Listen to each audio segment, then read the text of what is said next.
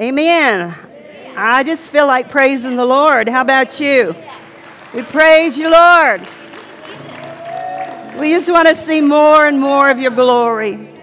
More of your glory in this place, more of your glory in this town, more of your glory in our country, and more of your glory around the world.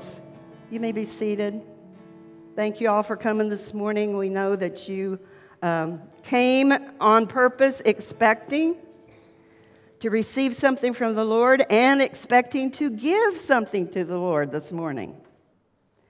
We're going to start, uh, this is the first Sunday of the month, and we uh, have a I don't know if it's a tradition. We, we just want to do this at least once a month. And seems like the first Sunday of the month is the best time to take communion. We take, when we take communion, we talk about a lot of different things, uh, what it represents.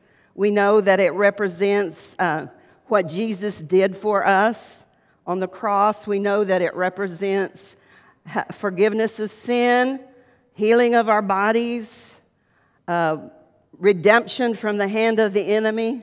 We know all those things, and we, we like to bring people into remembrance of that each time that we take communion. We don't want you to just do it as a habit or as even a ordinance. We want to do it on purpose for a reason. So this morning, I, I want, have a couple of verses, or just a few verses I want to read to you to just kind of maybe uh, branch off and take just a little bit different view of communion, because there's a lot of different things that we can talk about when we talk about communion. But I want to look at 1 Corinthians, the 10th chapter, starting with verse 16. And this is Paul talking, and he says, The cup of blessing or wine at the Lord's Supper, upon which we ask God's blessing, does it not mean that in drinking it we participate in, in and share a fellowship, a communion in the blood of Jesus the Messiah? The bread which we break, does it not mean that in eating it we participate in and share a fellowship and a communion in the body of Christ? Paul, Paul begins to bring a new view of communion when he's talking about when we participate in the body and the blood of Jesus, we're participating all together as one body. Now, I just want you to know, and I know you know this, but there is power in unity. I think it's so, so important in this day and hour that we make special effort to be in unity as the body of Christ. I want to look at 1 Corinthians, the 12th chapter, uh, starting in verse 12. Just as the body is a unity and yet has many parts, and all the parts, though many, form only one body. So it is with Christ, the Messiah, the anointed one. And go, go to verse 13. For by means of the personal agency of one Holy Spirit, we were all, whether Jews or Greeks, slaves or free, baptized and by baptism united together into one body and all made to drink of one spirit. So we're all part of a whole here. Whether you're a part of Victory Center, whether you're thinking about being a part of Victory Center, but if you are a part of Jesus Christ, if you've accepted Him as your Savior, you are part of all of us. We're all one body. So um, look at verse um, 25 in that same chapter. For just as the body is a un- unity and yet has many parts, and all the parts, Though many form one body, so it is with Christ, the Messiah and the anointed one. Go on to uh, the next verse, please. Oh, excuse me, verse, uh, yeah, 13. For by means of the personal agency of one Holy Spirit, we are all, whether Jews or Greeks, slaves or free. Oh, I've already read that. Go back to um, verse 25. Excuse me. I'm losing my place. Verse 25 in that particular chapter. 1 Corinthians 12 25. Do I need to look it up? Okay. Okay, this is the word for us today that there should be no schisms in the body, but that the members, can we get that in the Amplified, please? So that there would be no divisions or discord or lack of adaptation of the parts of the body to each other. But the members, all alike, should have a mutual interest in and care for one another. Next verse. And if one member suffers, all the parts share the suffering. If one member is honored, all the members share in the enjoyment of it. Verse 27. Now, you, all of you, collectively are Christ's body, and individually you are members of it, each part severally and distinct. And I like this last phrase each with his own place and function. So here we are in this place today, many parts of the body of Christ, but each one of you have a part and a function.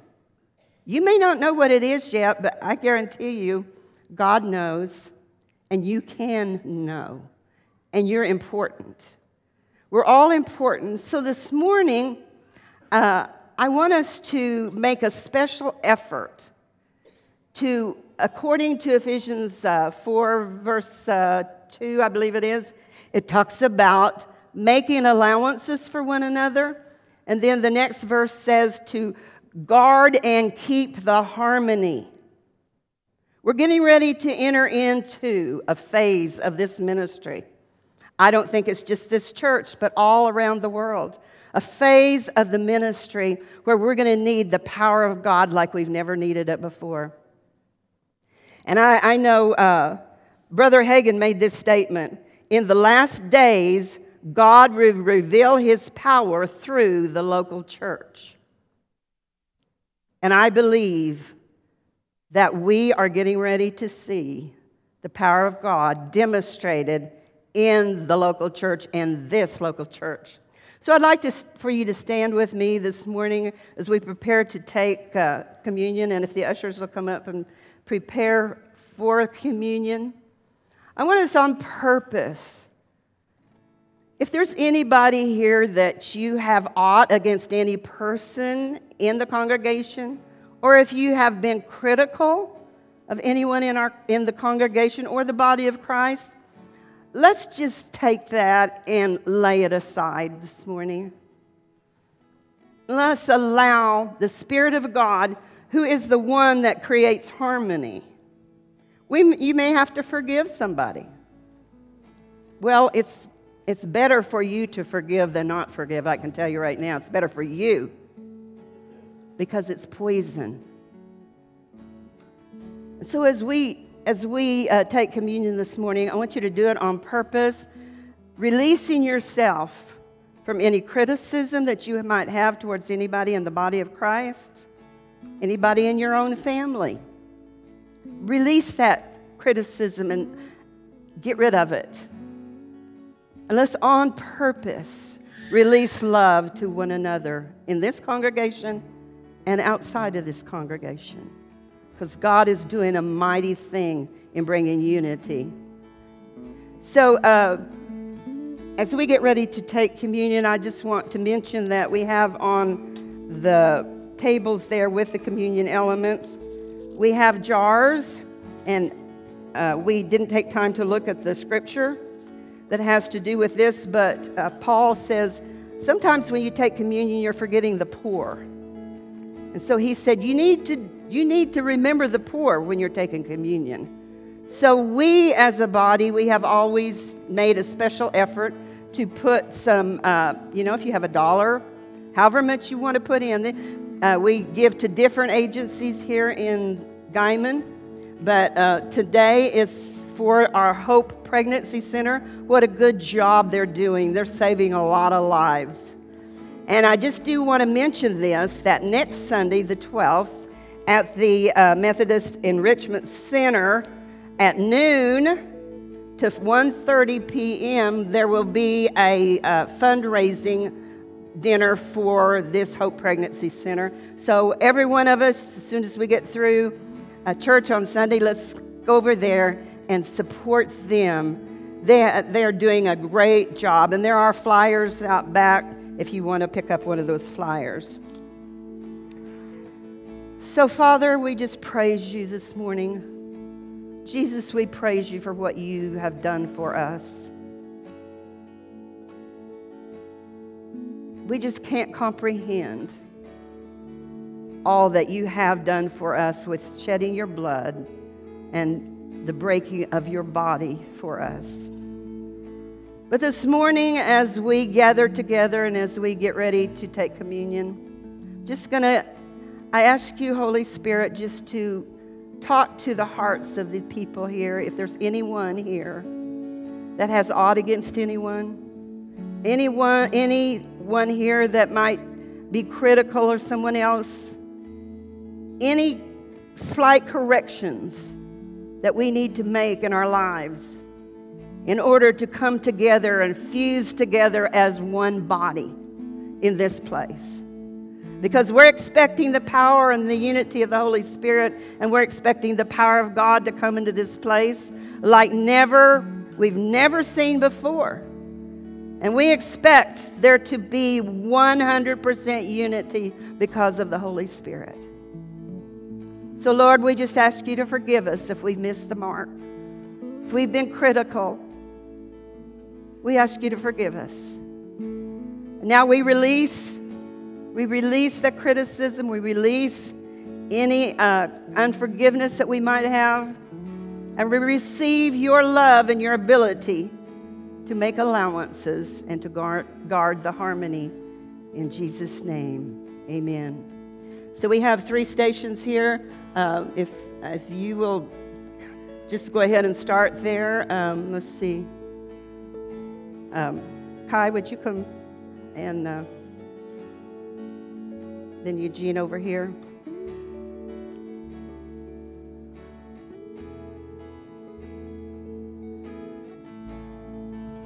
Thank you, Lord.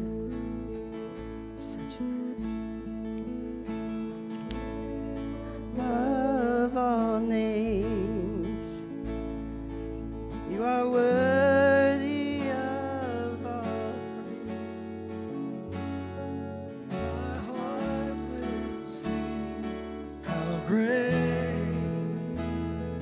It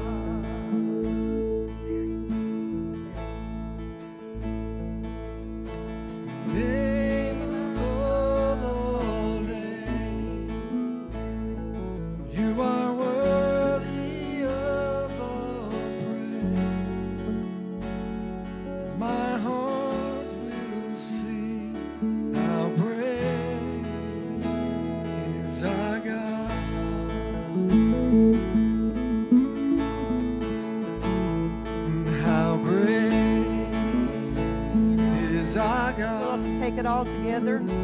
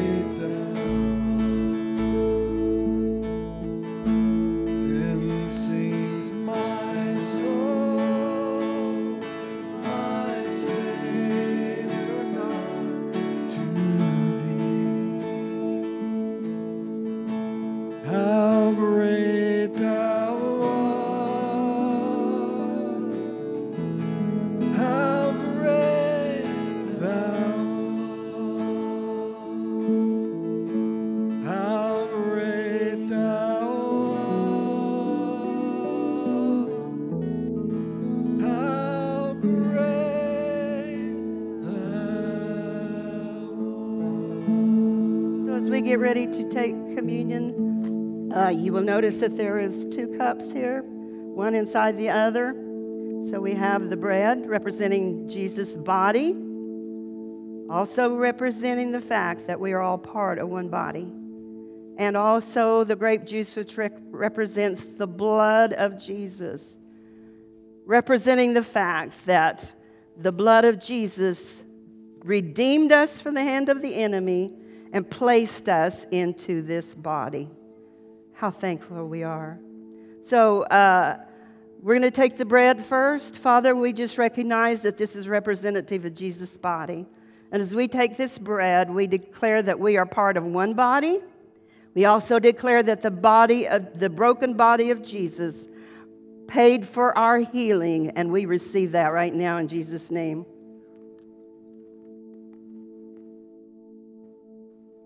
Now, Father, as we partake of this grape juice representative of the very blood of Jesus that paid the price for our sins so that Satan would have no more power over us. And we take this uh, representative of the fact that we are free people and we are all part of one blood in Jesus' name.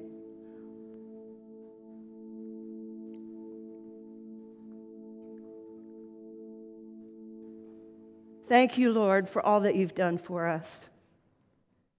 Thank you for bringing us to this place today to meet with you, to hear what you have to say.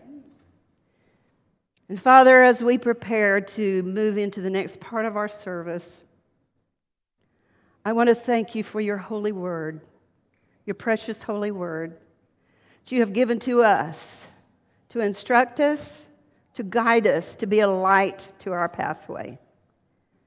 We honor your word, Lord. We also honor your presence here today. Precious Holy Spirit, we thank you that you will give us utterance today. You will give me utterance as I share the word of God, that your words will become my words, and my words will go forth like a two edged sword because they're your words, and it will change our lives and take us to another level in Jesus. In the name of the Lord Jesus Christ, amen and amen. Amen. You may be seated. I believe the ushers will be uh, taking up the cups, so you won't have to mess with them during the service and uh, get them out of your way. So this morning, um, I know Nate mentioned at the very beginning uh, that this is a happy birthday celebration. And I just want to mention that uh, we are having a potluck lunch afterwards, and you are all welcome to join us. We're just going to do a little bit of a food celebration. Can we celebrate without food? I don't think so. So um, you're all invited. Uh, we want to just say happy birthday, Victory Center. Hallelujah. Victory Center, you are 46 years old today. And I was there when it was birthed. Pastor and I moved to Guymon in 1977 at the, at the direction of the Holy Spirit. We did not know why we were moving to Guymon. Uh, I had heard the Holy Spirit say, You are going to be living in Guymon. And we were getting ready to go to a full gospel businessmen's meeting here in Guymon, so we were living in Perryton at the time. So I heard that word and I kept it to myself because I, you know, sometimes you don't know for sure if you've heard or not. But it was pretty loud, and I was pretty sure that someday we were going to be living in Guymon. And as uh, Pastor Charlie came up that to the Full Gospel Businessmen's meeting, they started saying, you need to move up here and start a Bible study. Or, and I, so anyway, that's kind of how it started. So when uh, we decided to take the plunge, we felt like we had heard from God. We moved to Guymon. Uh, we had such a supernatural intervention uh, during that particular time, getting us a house and everything. We were actually had no money, but God provided us, and so that's another whole story. We got to Guymon, and lo and behold, there had been a woman here in Guymon that had been praying for seven years that God would send someone to Guymon to start a church that uh, would teach what Brother Hagin had taught, that had she had heard that. She'd taken the, word, the, the message that Brother Hagin had shared, and um, had, it had raised her up from the deathbed. And so she wanted someone to come and teach that same message. And so that was set, she'd been doing that for seven years. And when we got here, she was one of the first ones, she and her husband was one of the first ones that came to our Bible study that we started in our home. So we got we came here in uh, I believe the last part of August of 1977, and we held a Bible study in our home, and it started to grow. And then November the 6th, 1977, we started Victory Center, our very first church uh, service. And we had around 30 people there that very first service. And it was in, uh, I, I, w- I don't think we have pictures, do we? Um, it was in the little building across from Hutch's that is Linda Hills Crop Insurance or something like that. That's where we started. We were there for a year. We moved to uh, building number two, which I neglected to get the name of that building because it's really hard to pronounce, but it's a Mexican food place. Does anybody, can you answer this question? What's the name of that Mexican food place? No, not La, Hacienda. It starts with a T. Yeah, there you go. Uh, so that was our second building. it was just a little wreck of a building that uh, the mice and the cats, stray cats, run around in, and it was dirty and everything. But we went in there, and some of you were there whenever we remodeled that building and turned it into a church. And that was the second church of Victory Center. Then we were there two, two years, and it continued to grow until uh, we were bursting at the seams, and so we had to look for another place. And so the third building that we had was on Fifth and Quinn, the one that we just moved out of. We were there for 43 years in that building, and it served us well. And there we, uh, we planted the seed. A lot went on at Victory Center in that building. A lot of life, a little bit of death. There's a few people that passed away. But what a wonderful, wonderful time that we had growing as Victory Center. And then the grand finale. In August, August I believe it was August the 6th of this year, we moved into this beautiful building.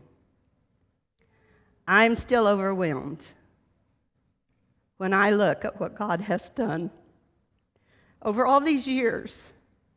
And even though we were surprised that Charlie decided to go to heaven ahead of me. Um, still, God has continued to do the work because it wasn't based on a man. wasn't based on me, wasn't based on Charlie, wasn't based on people. It was based on the Holy Spirit and what he wanted done. Because when God said, move to Guymon, he had a plan for Victory Center. And our challenge as a church is to fulfill the plan that God has for us.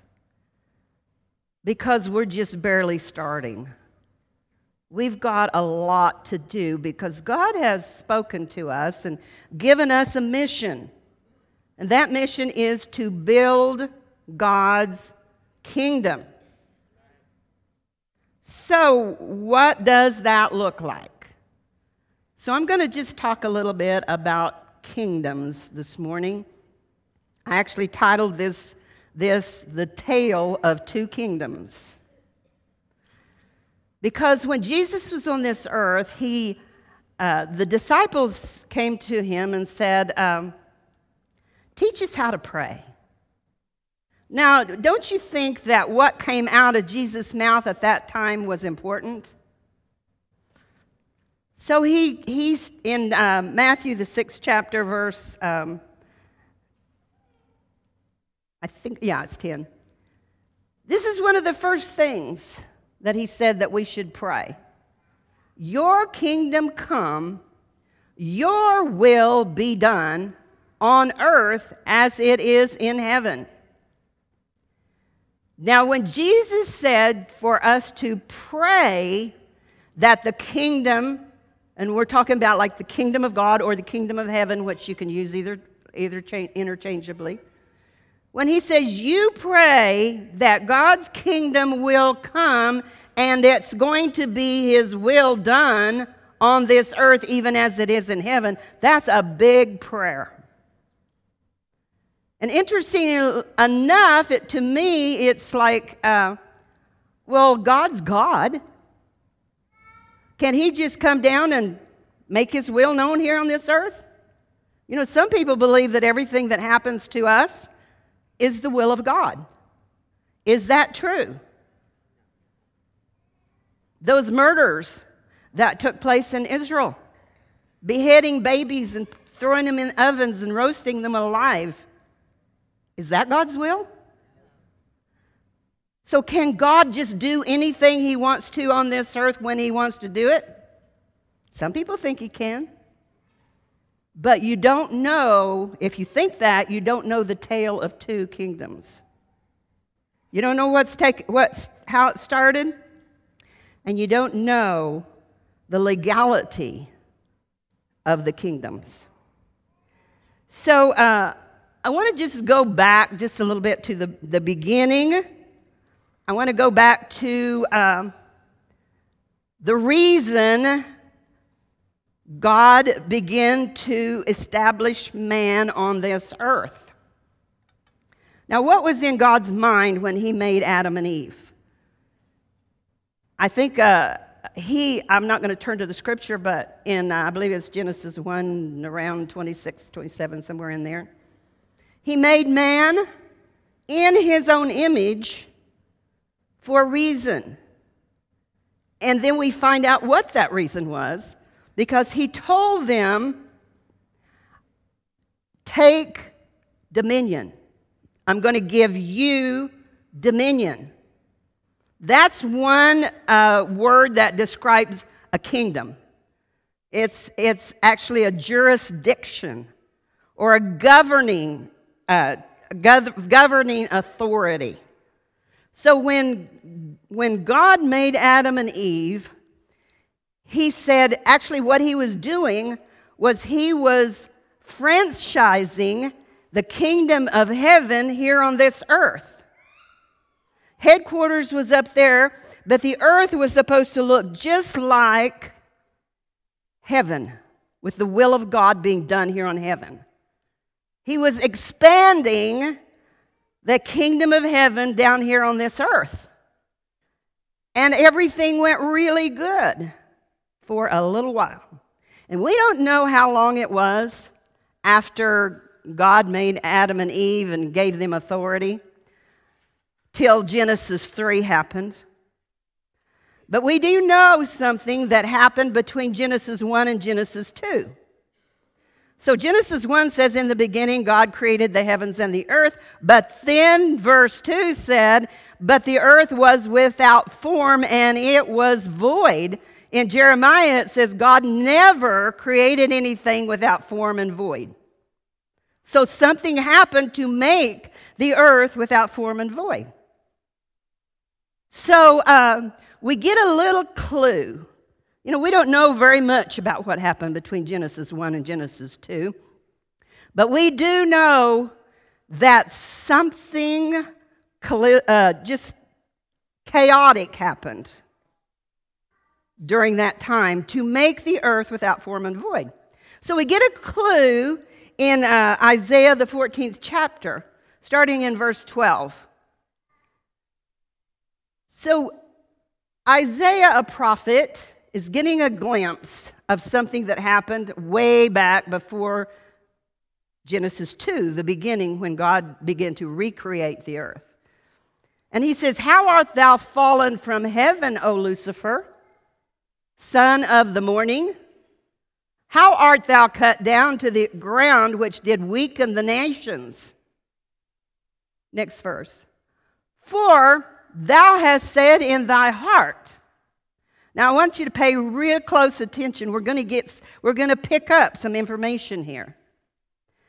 He said, so this is Lucifer. Lucifer was a beautiful, beautiful angel. He was also he was one of three great governing angels. Beautiful. I mean, uh, uh, one description of him says that he had diamonds and all kinds of jewels all over him. He, there was no one more beautiful than him. And also, he had the ability to make music. I mean, wonderful heavenly music. I mean, some say he might have been a choir leader. I don't know. It's, that's not actually in the Bible. But uh, he did have a group of angels that followed him. And so theologians believe, and I tend to agree, that there was a creation, an earlier creation. There were inhabitants on this earth, but the, there were angelic rulers on this earth at that time. Because we're going to see something here in a minute.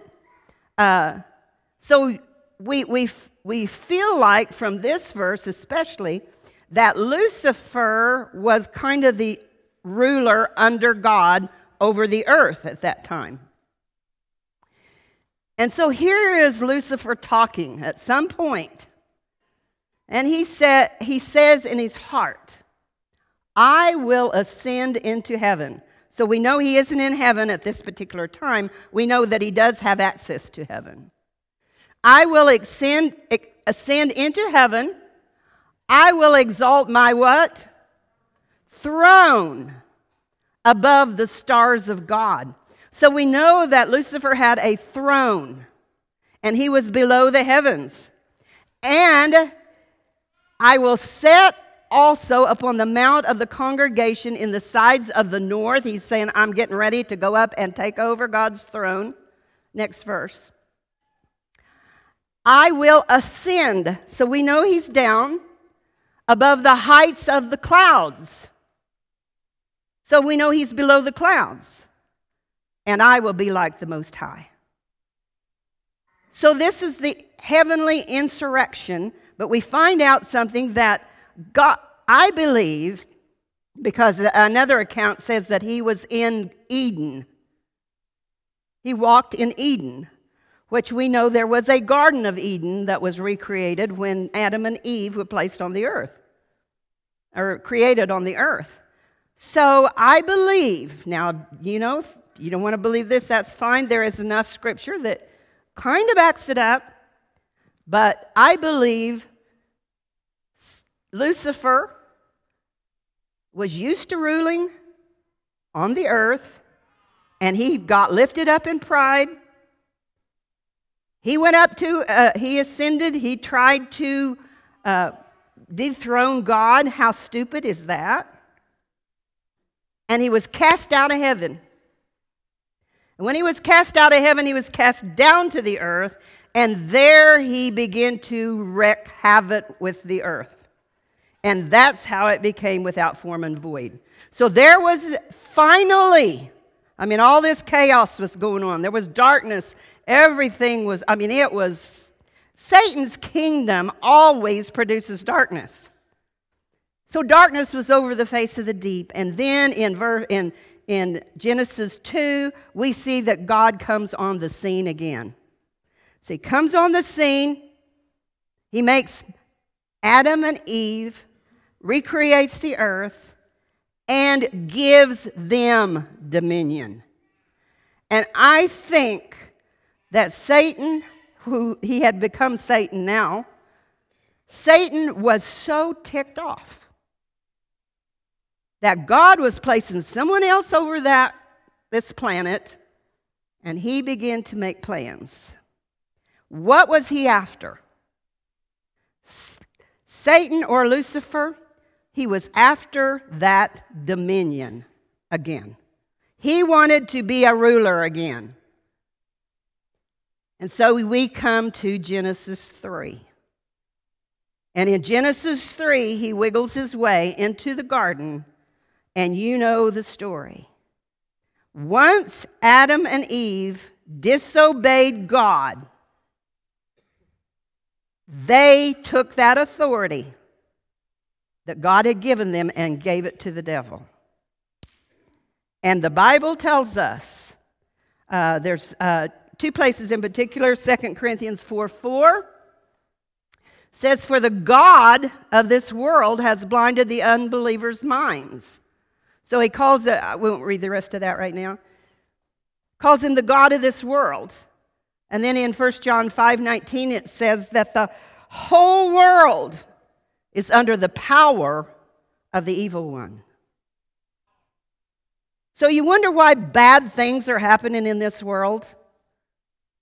Bad things are happening because the devil came on the scene and he began to establish a kingdom the kingdom of darkness.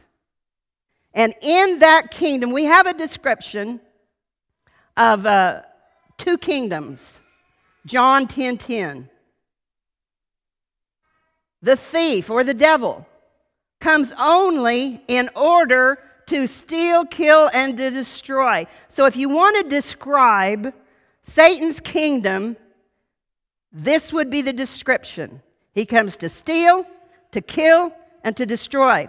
Why is there so much killing, stealing, and destroying in this world? It's because the devil has a kingdom. But then, God, leave that up there for just a minute. God was not, he was not going to tolerate Satan's kingdom taken over this world. So he, he made man, and then, of course, they sinned. There was a lot going on. Um, you know, you, we have to jump over a lot, but God began to exert himself back in through sacrifices and different things to try to get him some people that would serve him so that he could in, he invade the earth. And then one day, you know, in Genesis 3:15, God made a prophecy. He said, There's going to be a seed from a woman that's going to crush your head, Satan. Hmm. So I'm sure he was thinking, I wonder who this is. I don't want my head crushed. I better, you know, he's, he tried to tried to kill as many people as he could. He was trying anything that looked really like maybe this one is going to be the one. See, he doesn't know everything. He would kill them, mass killings. But one day, there was a seed born on this earth by a woman, from a woman, not a woman and a man, just a woman. And that seed was the Son of God in human form. And he came for a reason. Now, in uh, 1 John 3 8, uh, excuse me, yeah, just keep that ready. We're going to go back to John 10 10 in a minute. But he who commits sin, who practices evil doing, is of the devil taking his character from the evil one, for the devil has sinned and violated the divine law from the beginning. The reason, the reason the Son of God was made manifest and visible was to do what? To undo, destroy, loosen, and dissolve the works the, the devil has done. So, why Jesus came, he came for this purpose. This evil kingdom that had been established on this earth, he came to destroy that kingdom. Now, Satan's kingdom is full of uh, not just stealing, killing, and destroying, but it's also has sin, sickness, poverty, demon oppression, ob- obsession, and possession. That's what Satan's kingdom looks like. But then Jesus came. Go back to John 10 10, please. Jesus says, I came that they, that's you and I, they may have and enjoy life and have it in abundance to the full till it overflows. And that is a description of God's kingdom here on this earth. So we have the tale of two kingdoms. We have two kingdoms fighting here on this earth. And that's why Jesus told his disciple, pray that the kingdom of God will come on this earth. That God's will will be done on this earth as it is in heaven. It's important that we realize that there are two kingdoms and we don't attribute what Satan is doing to God. If you want to get me ticked off, you can t- say that God did all that awful stuff. We just don't know why. But, um, you know, he must have a plan. That's not his plan. He's got a plan. And his plan is good, it's abundant life, overflowing, till it just overflows and splashes over on everybody else. If you want to see what God's kingdom looks like, and contrasted to Satan's, you can look at Deuteronomy 28, but we won't go there this morning. But it talks about the blessings of God, the blessings of the kingdom. We're blessed going in, we're blessed coming out, we're blessed in the city, we're blessed in the field, we're blessed in everything that we set our hand to do. We have a surplus of prosperity. He opens up the good treasures of heaven pours out rain in season. He blesses the works of your hands. That's God's kingdom. You can tell the difference between the two. It's pretty easy. If it's stealing, killing, destroying, and all the miseries that sin brings, that's not God. But God wants His kingdom established. That's what needs to take place. The neat thing about it is, you know, at one time we have all sinned and come short of the glory of God. That puts us in Satan's kingdom. But the neat thing is this Put up Colossians 1:13. The neat thing is this. When you accept Jesus Christ and his sacrifice and you are born again, woo, the Father then has delivered and drawn us to himself out of the control and the dominion of darkness and has what? Transferred us into the kingdom of the Son of his love. That's where you and I dwell we should dwell there. We, we need to know what our rights and privileges are in this kingdom. Because the enemy doesn't like what's going on in your life. I mean, he will try to bring, he will try to draw you back under his influence any way he can. we've been talking about that for this last month the war that we don't know we're in. The enemy comes, he dece- deceives people into going against what God's laws are, and just like he did Adam and Eve. So uh, we are in a kingdom that should be ruling and reigning on this earth. And once again, God is trying to franchise heaven here on this earth in a sense of getting rid of the, Satan's kingdom in your life or my life. And that is what our struggle is many times. That's what it's all about. That's what our walk with the Lord's all about. That's why we have this, this instruction book to tell us how to do it, what to do, And if we're obedient to it, we can walk in the light as He is in the light. We have fellowship with one another. And the blood of Jesus cleanses us from all sin. And we can walk upright and righteous before God. In 1952, uh, Brother Hagin had a vision. And that vision, in that vision, he was, he was praying and Jesus appeared to him.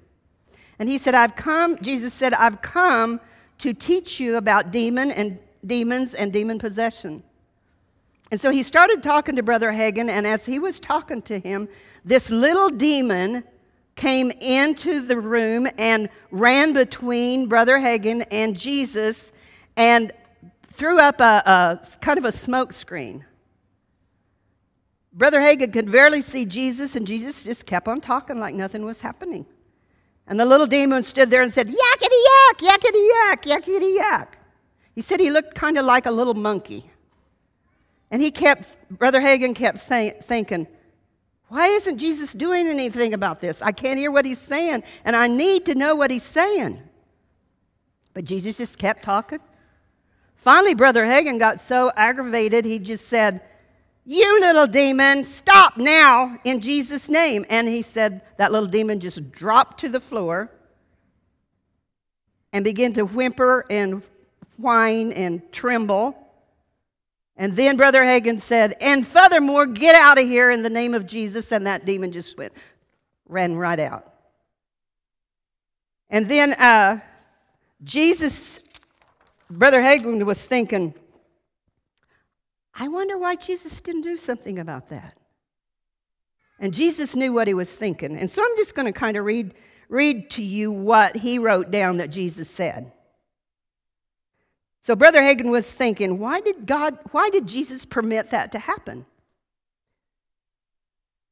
And Jesus said, if you hadn't done something about that, I couldn't have.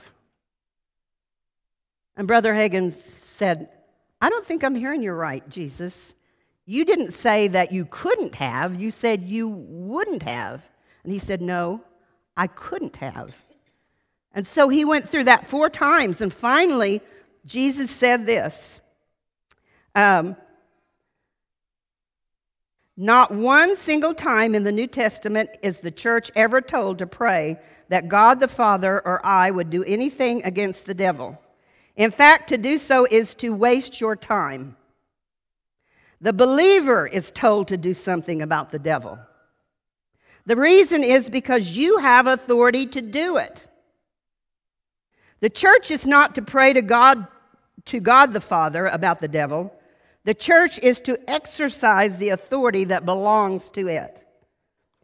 And he said this the least member of the body of Christ has just as much power over the devil as anyone else. And unless believers do something about the devil, nothing will be done in a lot of areas. Jesus said, I've done all I'm going to do about the devil until the angel comes down from heaven, puts him in chains, and throws him into the bottomless pit, which is in refer- uh, Revelations 20, verses 1 through 3.